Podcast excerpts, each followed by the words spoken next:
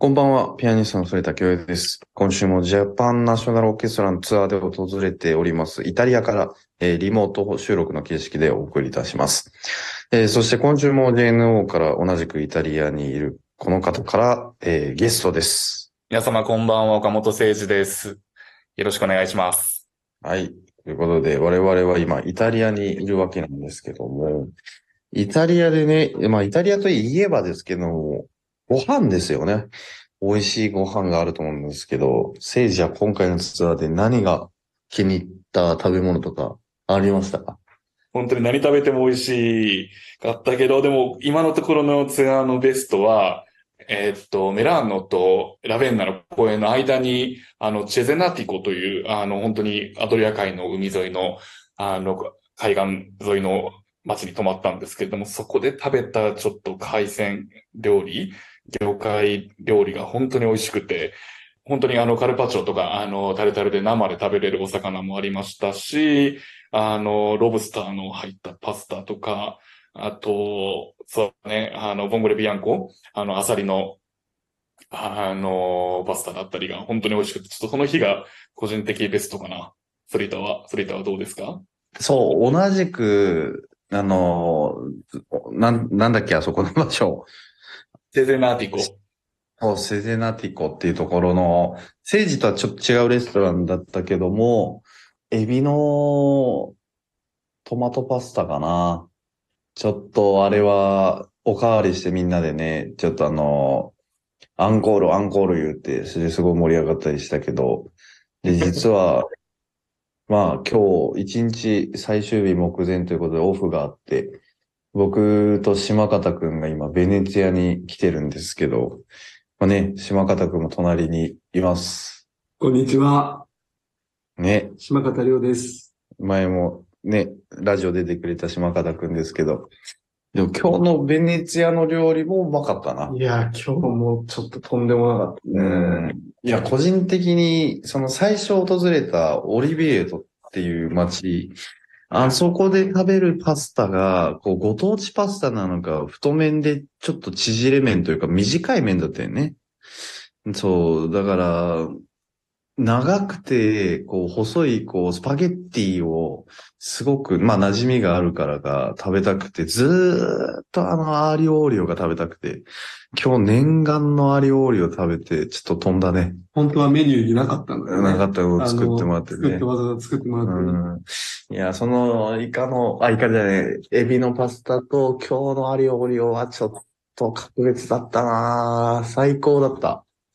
明日からちょっと節制しなきゃってう感じで。ん、もう日本帰ったらダイエット始めないとうだ。ん、そうです。という感じで、本当に美味しいものを堪能しました。ということで、えー今回もイタリアの会を、模様をお伝えしいたします。えー、それだけグローイングソノリティ、今夜も最後までお付き合いください。Growing sonority. 日本から9700キロ離れたイタリアからリモート収録でお送りしております。それだけをグローイングソノリティ。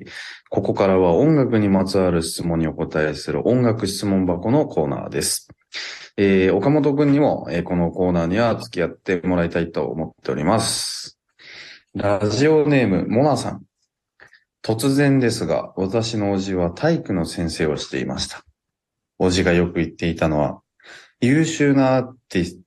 優秀なアスリートが良き指導者になれるとは限らない。極端な話、オリンピックのメダリストが小学校の体育の先生になったとて、えーいい先生になれるかはメダルとは別の話という話です。音楽の世界でも優れたプレイヤーが良い指導者になるとは限らないということはありますか？ということですけども。いや、まあでもそうだと、全員が全員ではないと思うけども、あの、まあ、純粋に、あの、教えるのが苦手っていう人と、えー教えるのが得意っていう人に分かれちゃうのかななんて思うんだけども、あの、で、あと生徒さんにさ、あの、す寄り添って教えられるかっていうとこだよね、多分。その、生徒さんがこういう性格の子だからこういう教え方をした方がいいのか。例えばその、自分で考えさせた方がいいのか、それともヒントを少しずつ教えてあげていった方がいいのかとか、えーそれは、やっぱ生徒さんを見て、人そ、人個々人ずつに、こう、ちゃんとその言葉で教えられるような人だったらすごいいい先生かなとは思うけど、俺は多分、あれだな、あの、隣で一緒に弾いてディスカッションするぐらいかなって思うかな。でもそれは俺、俺的には個人的には、それが一番近道だったりするから、僕としてはね。まあ、僕としてはやっぱり自分の中で一回こう理解したいっていう気持ちが多分強いから、あの、まあ、もちろんその、あの、これまで受けたレッスンの中で本当に、例えばその先生が出した、もうこの一音が、よ、すごくて、もうカルチャーショックを受けて、まあ、自分もそんな音が出せるようになりたいっていうような、まあ、本能的な経験ももちろんあるけれども、一番こう自分の中でこうしっくりきたなと思うのは、やっぱりこう、噛み砕いて、ここはこういう風になっているから、こういう風にに演奏するんだとか、あるいはじ、あの、あなたのテクニックは今こういう風になってるからこういうことができないけど、こういう風にやったら、もっとこういうことができるようになるよっていう風に系統立てて教えてもらった方が、個人的にはしっくりきた率は高いかな。でも多分それは本当にその、さっきあの言ってくれたように、あの、生徒さんのタイプにもよると思うし、まあ、なので、名教授という言われる方は、やっぱり、その、まあ、いろんなタイプの、あの、若者に、いろんな方向、方法を、こう、提示できる人なのかなって思うんですかな。まあ、そうね。聖司が言ってくれた、あ、この音を出したいっていうカルチャーショックを受けたっていうのは、まあ、わからなくはなくて、隣で弾いてもらってる方が、弾いて聞いて盗むっていう方が、僕としては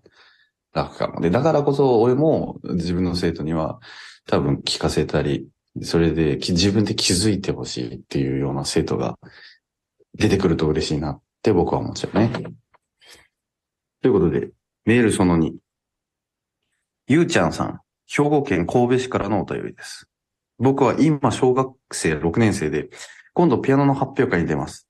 リハーサルの時間が1分くらいあるのですが、時間が短いので最初の部分だけ練習するのか、心配な部分だけ練習するかなど、どう時間を過ごすか悩んでいます。ソルジャさんのようなすごいピアニストの方はリハーサルの時間をどの、どんな風に過ごしているのか知りたいです。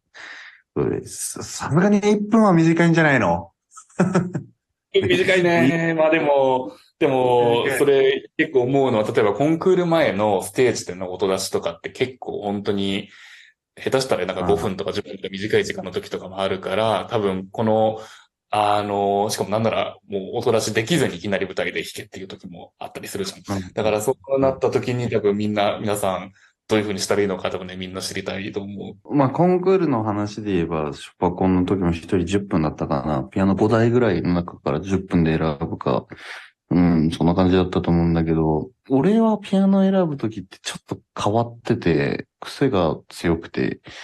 なんか、勘違いなのかわかんないけど、こう見ただけでわかんだよね、雰囲気。この2台やったらどっちがいいかっていうの自分に合うかわかるんだよね。で、その理由の一つとしては、鍵盤の、えー発見、特に発見の、あのー間、ねこれをピアノの世界では遊びって言うんだけど、その遊びの緩さ、えー隙間がどれだけ空いてるか、狭いのかで、だいたいこう自分の、いつも家で弾いてたり、練習してる楽器に近いかっていうのがわかるんだよね。だから僕は見ただけでパッともその場で、あ、こっちかもしれないって思って、で、そっちの方を優先的に触って、えーで、一応セカンドピアノを見てみて、えーあ、まあ、あ、やっぱこうだったか、みたいなことが多いかな。だから、まあそうやって選んで、あとは時間がないときは、まあ、鍵盤の軽さ、えー滑らかさ、えー音色の種類、まあピアノのキャラクター、性格を、まあ、最初の和音だったり、音階1回ぐらい弾けばだいたい7割ぐらいはわかるから、まあなので、一番曲の弱い部分だったり、一番こう、歌い、カンタービレで弾くところ、演奏するところで、1分使っちゃったら、ある程度は大丈夫かなと思います。僕もまあ、もちろん、そのもしリハーサルの時間が弾いてる曲の短い時間しか取れないとなったら、やっぱりその一番、まあ弱い音、一番、まあ強い音を弾いたときにホールがどういうふうな、こう、あの、うん反応をしてくれるかっていうところを聞いてみたりとか、あの、ちょっと聞いてもらったりとかして、どういうふうに聞こえてるかっていうフィードバックをもらって、じゃあ今日はこれぐらいの感じで演奏しましょうっていうのを共演者と打ち合わせたりとかっていう感じですかね。うん。うん。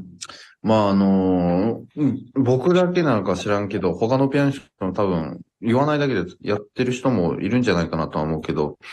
やっぱりこう、調律師さんがいて、えー、例えばドレミファソラシの音が飛び出てるピアノだとして、くす、もうそのピアノの癖というか、